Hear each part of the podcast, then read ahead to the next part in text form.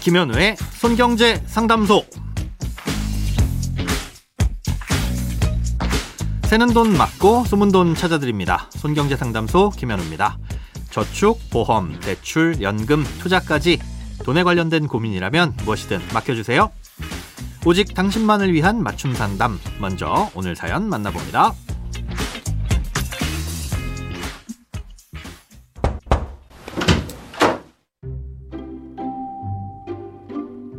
안녕하세요. 이번에 자녀가 대학에 입학하게 되어 월세를 알아봤습니다.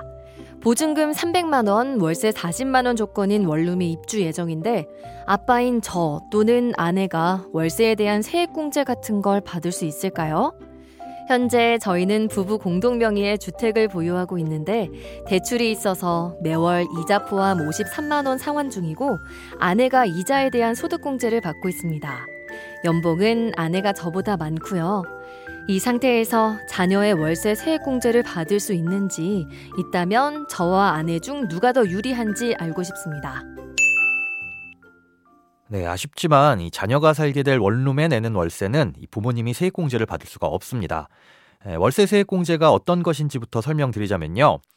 무주택 세대주거나 세대원이면서 총 급여액이 7천만 원 이하인 근로자인 경우 1년 동안 낸 월세에 대해 일정 비율만큼 세금을 공제받을 수 있습니다. 이때 다른 주택자금 관련 공제를 받지 않아야 하고요. 아무 집이나 되는 건 아니고 85제곱미터 이하 또는 기준시가 3억 원 이하의 주택이어야 하고요. 고시원과 오피스텔도 포함됩니다. 연간 지불한 월세는 750만 원이 최대 한도인데요. 총 급여가 5,500만 원 이하인 경우 월세액의 17%를, 5,500만 원 초과이면서 7천만 원 이하인 경우 15%를 공제해줍니다.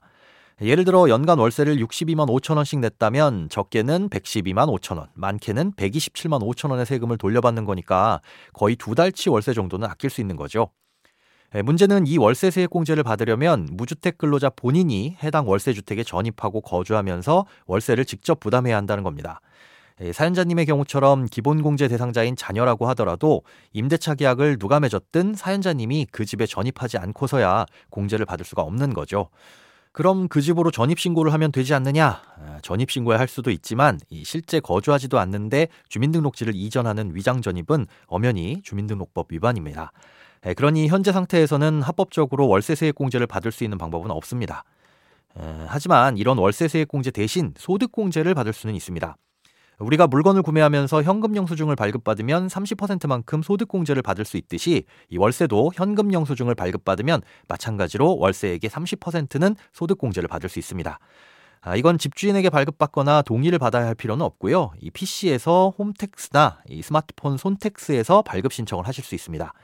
방법은 홈택스에 접속하셔서 상담 제보 메뉴 중에 현금 영수증 민원 신고로 들어가시거나 스마트폰 손택스에 접속하셔서 상담 제보 메뉴 중 현금 영수증 미발급, 발급 거부 신고, 그리고 주택 임차료 신고하기 메뉴로 들어가셔서 신고하시면 됩니다.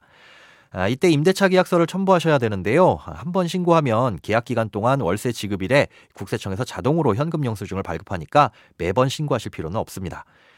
계약 내용이 변경되거나 계약이 연장되는 경우에만 다시 신고하시면 되는 거죠.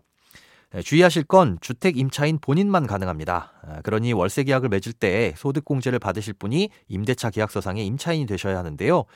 이런 현금 영수증 공제는 일반적으로 소득이 높은 쪽에서 받는 것이 유리할 수 있으니까 소득이 좀 더 높으신 아내분이 임차인이 되는 게 유리할 수 있습니다.